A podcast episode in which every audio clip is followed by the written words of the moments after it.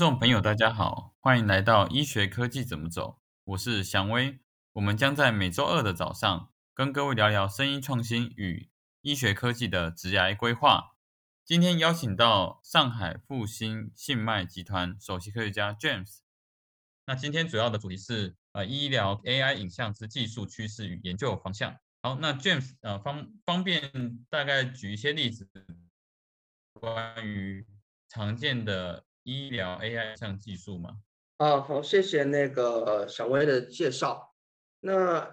呃，最基本的医学的技术，呃，达到了目的大概有分三大类。那我举个例子，这个大家比较常见讨论的那个肺结节好了，就是拍那个肺部的 CT 片的话，通常来讲会做以下三种的这个大方向。的一个技术，第一个就是所谓的分呃检出 detection detection 的话，基本上就是说我呃有每一颗结节，我要把它呃检测出来。那通常会就是以那种呃框框的方式，那这是一个第一个步骤。那第二步骤呢，为了那检检出的话，通常是一个方框嘛。那为了要定量它的体积的话，会用到一个呃影像技术叫做分割，就我要把这个结节这个边界把它。分割出来，那为了目的就是说，我要测量它的体积啊，它的 doubling time 它有没有变大啊？这对于判定它是不是癌症是一个蛮重要的一个 factor。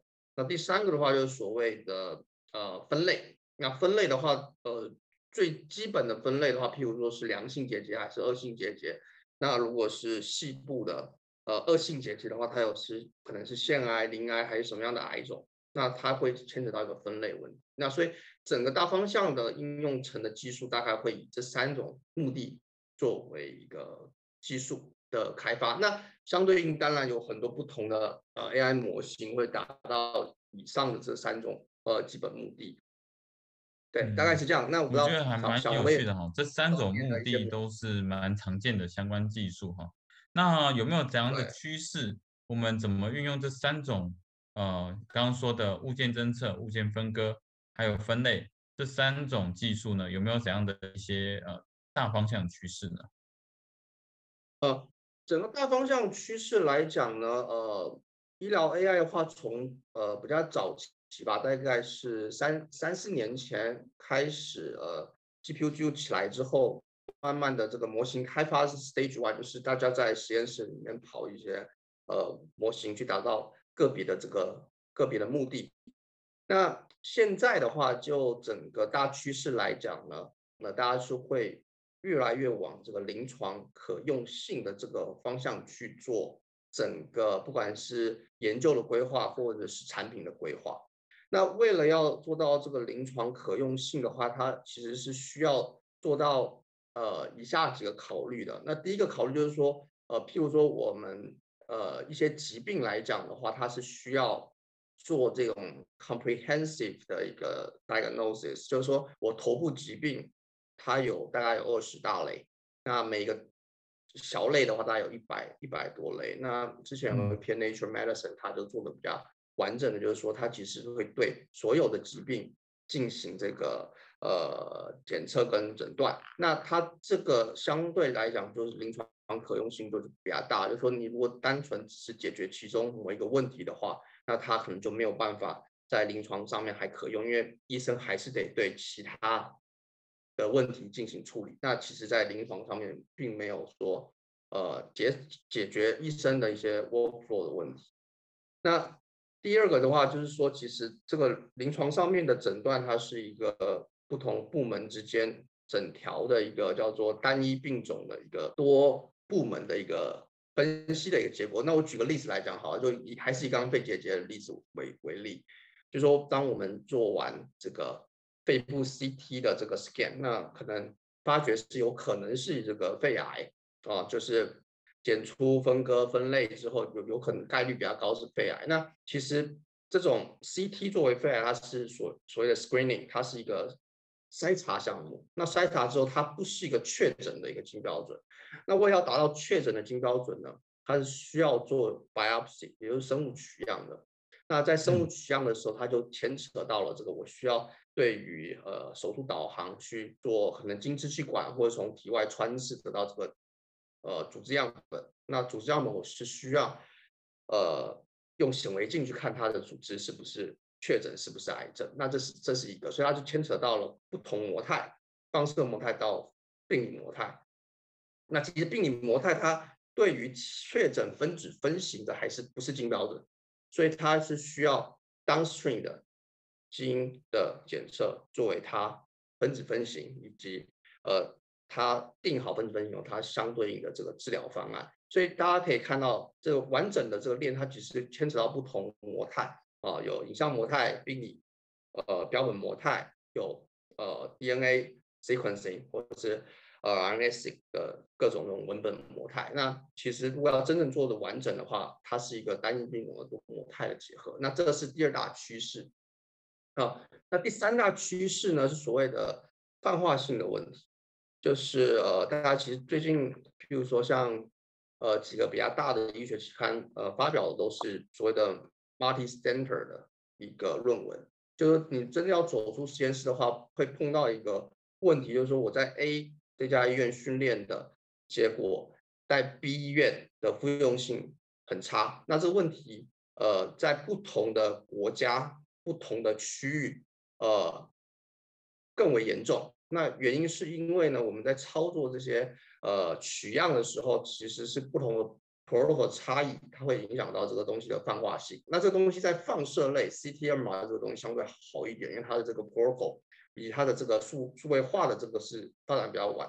完整的。那在譬如说超声啊，或者是说病理这个呃数字化以及这个 protocol 共识没有那么完整的这些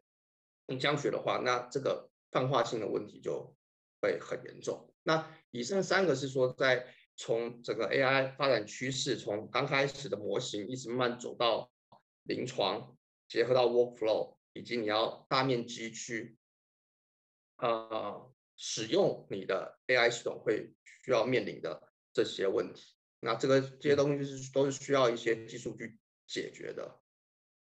嗯，我觉得呃，非常的呃，很多不同的趋势哦，所以其实我们会发现说，AI 的趋势已经不是单一模型就可以做到的哈，现在是要多模型的一个探讨，多模态的一个模型哦，刚刚有提到的，然后或者是不同医院也有可能。有不同的呃病患变异性，那它的 performance 就也会有些不一样哦。那这些可能性呢，都会是我们需要在做一些技术趋势的部分。那我我这边也小补充一下哈，呃，其实最近也有一些呃 combine 的一些 solution，好像刚刚提到的文本的部分，就也就是 NLP 自然语言处理，那它还是会 combine 跟呃所谓的医疗 AI 影像去做一个搭配。好像是 detection，然后 detect 完之后，直接绘出一个文本，跟你说这是什么什么疾病，第几集，然后变成一个护理记录。那这个也是一个技术趋势。那其实这个趋势并呃慢慢的已经越来越成熟了，也会是更符合临床上更需要的。因为临床上除了说哎诊断精准以外，他如果不用去写，他只要去修正。那其实会是更省临床上的时间，他不用去打字哦，光那省那些时间对他们而言更愿意使用。然后第二个部分就是从 detection 或是侦测疾病之后到推荐照护这一块哦，这个部分呃我自己看到是一些强化学习的部分有可能会放入，或者是不用到强化学习，我们只要去做一些推荐，说你应该要做什么样的治疗，那这样部分就可以从。医学影像到后端的给予建议的整套逻辑，那这个部分也会变成所谓刚刚说多模态的 combine 应用，但这个也是难做，因为每一个医生的 comment 都不太一样哦，这这个就会有一个差异化，你需要持续收案，收到一定程度时候，并且也有多专家的一个置入。才有办法做到所谓推荐照顾，而且又让大家不会觉得说啊，你推荐不准啊。所以这个也是很多医学影像开始 combine 到其他 AI 应用上面的一个趋势。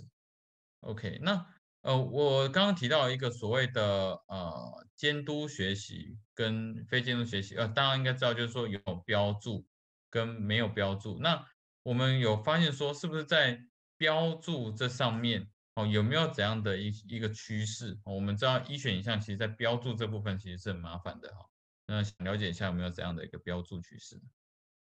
嗯，对，小英讲这个问题非常好，就是其实很多的那个很多的这个 AI 的医学影像的问题，大家其实花很多的时间是在数据的收集以及数据的标注。那真正这个模型开发的时间还相对是短的。那呃，所以标注常常是一个蛮大的一个限制跟问题。那为了要解决这个标注的话，有一些新的技术呃慢慢开发出来了。那譬如是说呃几几个部分，一个叫做呃 transfer learning，也就是说它可以用一些比较大的公开数据集去训练你的呃相关的这个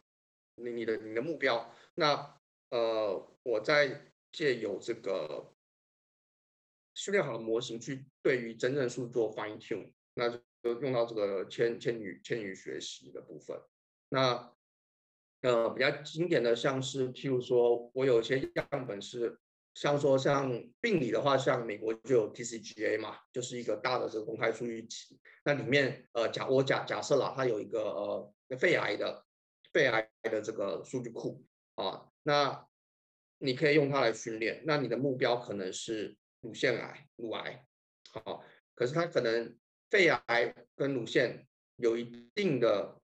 相似，不完全一样。可是你可以借由这个大量的这个肺癌的这个样本数据去先训练一个模型，再用你的目标乳腺癌去 fine tune。好，那这个这个是一个例子。那病理来讲，我知道这这个片子是 post line 的 image，这个玻片是。恶性还良性的，那我我其实就打这个标签就好了，我不用对于这个呃恶性的癌去进行这个 pixel level 的，就是我不用对于癌区进行手工的标记，我只要知道这张片子是良性还是恶性的。那当你的片子数量多到呃接近一千例左右，它越多当然是越准，它就可以自动提取出这个呃癌细胞的特征。那就可以做分类的问题。那它的限制的话，就是说目前来讲，对于细部的这个分类，比如说我要对于细部的腺癌、鳞癌啊，以及在下面的分子分型的话，那这个需要的样本量有点太大，所以现在弱监督还是比较应用比较广的是这个二分类的问题。那呃，慢慢的话有混合监督了，就是说我呃一千个样本里面，我用一百个标注。去训练弱监督的模型，它就是混合的一个方式，就有强监督跟弱监督，叫 semi 的这种这种模型技术去解决这个标注。大概标注的话，大概就是这两个是主要的技术，去克服减轻这个标注的 loading。嗯，对对，这个也是蛮不错的。其实也确实有看到说用 AI 去模拟标注了哈，就是把标注拿来做训练。那变成标注帮你做，用 AI 帮你做标注，这个也有看过。对，那刚刚也是有提到 multi 呃这个 label 的，对，就是 made label 的部分，其实大部分都二元分类，现在在 paper 还是大部分可以主流来发，但是已经发到最后，label 的部分会变成呃可能要变成 low low multi label 或者是不同种。衍生性的 label 哦，这个都是未来的一些趋势哈。好，那我们更呃 move on 到下一个呃想法，就是我们做这么多结果，那有没有怎样的可能会变成一个高 impact factor 的一个发表关键？以你的看法呢？嗯。高 impact factor 大概分两呃三三大类，一个是纯技术类的，就是譬如说像 medical image analysis 啊，或者是 i triple 的一些比较好的期刊，那它是比较偏模型的这个部分的。那更高一点的话，大概是所谓的医工结合。那医工结合的目标期刊，比如说像嗯 Nature Biomedical Engineering 啊，或者是这类的期刊，就是它是偏。医学加工程的，这是第二类的。那它 impact factor 会稍微再高一点，大概二十几吧。然后再来的话，就是像是像 Lan Lancet，像 Lancet 的，像是正刊以及 Digital Health 这种，呃，大概二三十吧。然后 Lancet 本身可能就五六十吧，impact factor。或是更高。那呃呃后面两个的话，它等于是说你要有一部分在医学上面的一些贡献。那贡献的话分成几个方向啊，第一个就刚刚我提到的一个多中心的，就说你要在医学应用的话，你肯定是要是一个在泛化性是要好的。那通常来讲就有多中心，那多中心的话，它牵扯到了几个东西，就我的人数肯定是很多的，我的人数的这个 diversity 要是广的，然后我的空间上面分布，譬如说我要我是要全中国啊一百家医院。或者是跨国的啊，譬如说像 Nature 前前前前去年还前年有发一篇是呃美国跟英国的，那类似这种跨国跨地区的这种多中心，那他去测试这个泛化性。第二个呃部分呢，就是说呃他需要的就是说我我需要有一个预预后，也就是说呃我是希望啊我检测出来的东西啊它。最后是可以指导我，就是我做什么样的治疗，以及做这个治疗之后，它的譬如说五年生存率是怎么样。所以，他为了要得到这个东西的标准的话，它等于是要有 follow up 的数据。譬如说我检测出这个病患他是良恶性，他可能是恶性，他恶性的话，他有哪些？基因突变的可能，然后它适不适合？举我举个例子，像呃，cell therapy、p d l one therapy，那譬如说是 PDL1，它如果适合的话，那我预估它的呃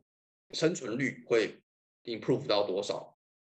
啊，有个这个东西，那这个东西呢，它等于在数据层，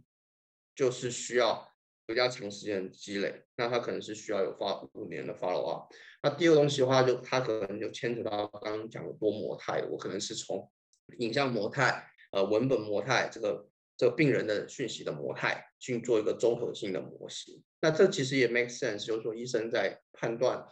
呃，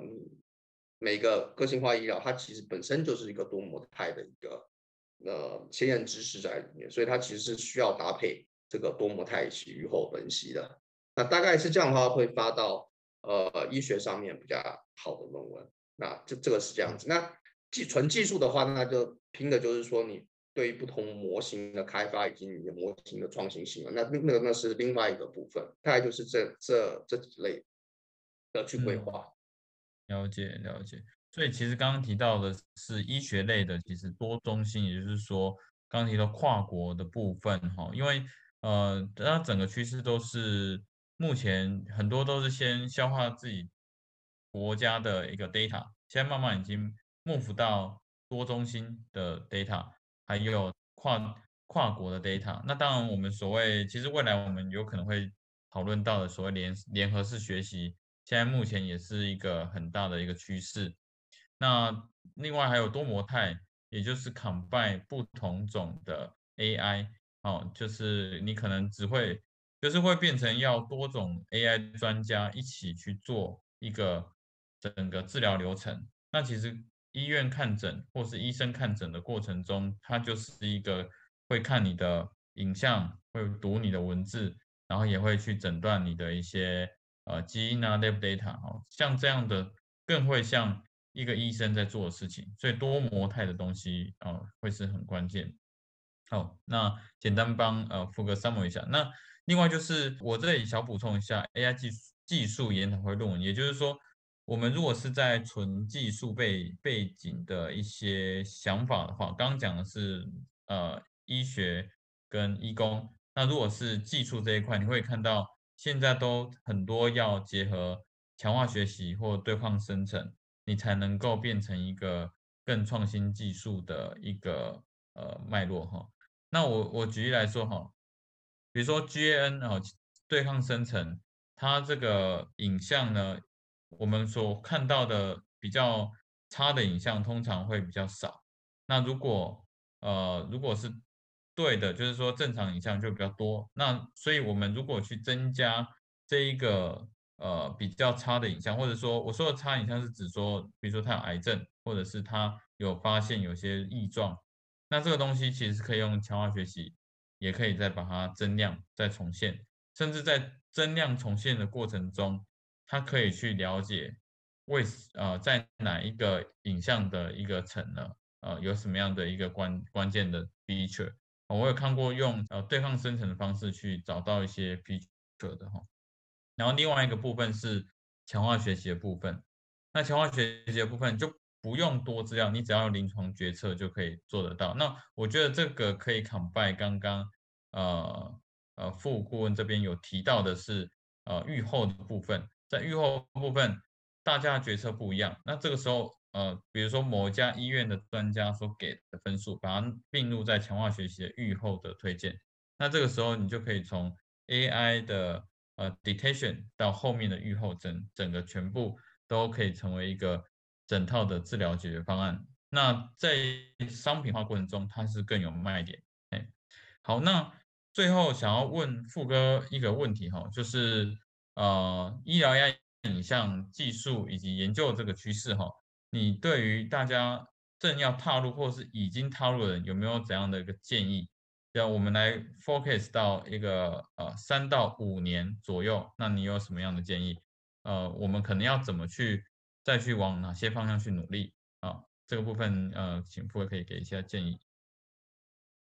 哦，OK，这个东西的话，其实因为它可以做的领域的事情其实蛮多的。那其实大家可以看到，就是说刚刚为了要处理。呃，不管是研究还是产品规划来讲，它其实有一些东西还蛮呃需要认清一下自己的优势的了。就说，譬如说我们合作的医院啊，它有哪些数据上面的优势是可以用的？那譬如说这个医院如果对于呃我本身就有，譬如说对于某一个某一些疾病有有随访的数据。可能有十年随访、五年随访，那它在课题设计上就可以就呃就优于其他人。就你你的数据有多模态，有随访数据，你就可以设计出更好的呃论文，或者是科研，或者甚至之后的产品。那这这是一个，就是数数据层的优势是一个。那第二个东西也是说，呃，也要先了解一下，就是相关研究是不是有一些公开数据集的可以使用。那有些公开数据它是还带标注的。所以从所以从这个数据方面，数据以及标注的规划有哪些合作或是自己的优势存在？那模型的话，呃，模型的话，呃，也是看也 survey 就刚刚像强伟讲的，呃，现在的一些像呃 GAN 生成模型去解决这个呃样本的不 balance 的问题，人家是怎么解决的？那有些是有像现在论文有些会 release 的 code code。那有在 GitHub 上面，所以这相关的设备也是会省掉很多时间的。你要使用什么样的呃新的技术解决什么样的问题，那它会 share code 在 GitHub 上面，那你就可以缩短技术上面的呃开发的时间。那最后的话就是说，如果啊是要做产品化的话，那它就要考虑这个我们可能之前有讲过的这个国家政策以及这个付费方是谁，然后具体去评估。呃，你投入下去是不是可以呃拿到证？然后第二个东西就是说你的呃一些这个融资的过程是不是不是顺利啦？如果是要往商业化、产品化的话，那它考量的就更多了。那整个投入规划的话，大家思考要更完善一点。那大概就是这两个方面，研究上面需要考虑的，以及产品商业化需要考虑的。几个点，嗯，了解了解哈，就是研究跟商品化。哎，那我来额外再问一个问题啊，呃，富哥担任这个呃公司内大公司内的首席科学家，那势必会面试一些人。哦，那怎样的人，怎样的特质跟专业会比较容易能够录取像这样的资料科学家的一个过程？他要拥有什么样技术会是比较好的？其实分很很多不同的职位，譬如说以科就科研部来讲啊，就是科研部来讲大概分成三种类型吧，就是有做这个项目管理的，那他他主要基本上是要比较呃负责任，可以对外沟通、对医院沟通、对内沟通的协调性的人才。第二种就是所谓的科学家了，科学家的话，他主要是对对于一个课题进行论呃研究设计、论文转换以及课题的申请，那这是科学家的角色。那再来还有一个部分，所谓的科研算法人员。科研算法人员的话，他需要的 background 是说我可以定期去 survey 新的技术，去去解决科学家所提出来的问题。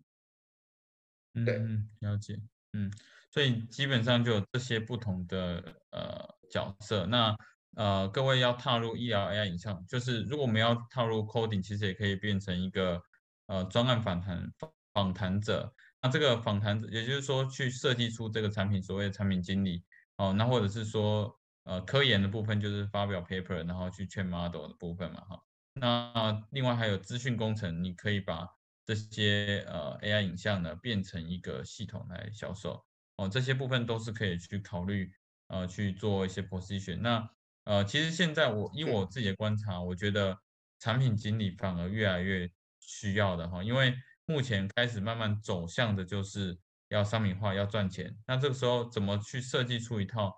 能够让呃医院使用，而且你找到这个产品的价值，这个反而是目前慢慢的想要去让 AI 更有价值化的一个过程。好，这个大家从技术到商品化，其实有时候反而从需求。发想技术这件事情，慢慢的已经被看到了哈。如果你去做，看到做三年或两年以上的医疗 AI，慢慢都觉得说，你不如先告诉我说这个真的有用，好，我在做这个技术，不然你开发完，有时候反而没有那么需要哈。好，那今天呃非常精彩的这个分享，非常谢谢哈。我们其实医疗 AI 影像也慢慢的步入到了一个多模态跨医院的一个过程。那大家在踏入这个过程中，可以在我们这一次 podcast 更持续的去了解。那未来我们还会有其他面向持续的去跟大家分享。好，谢谢大家。好，谢谢常威，谢谢大家。好，谢谢，拜拜。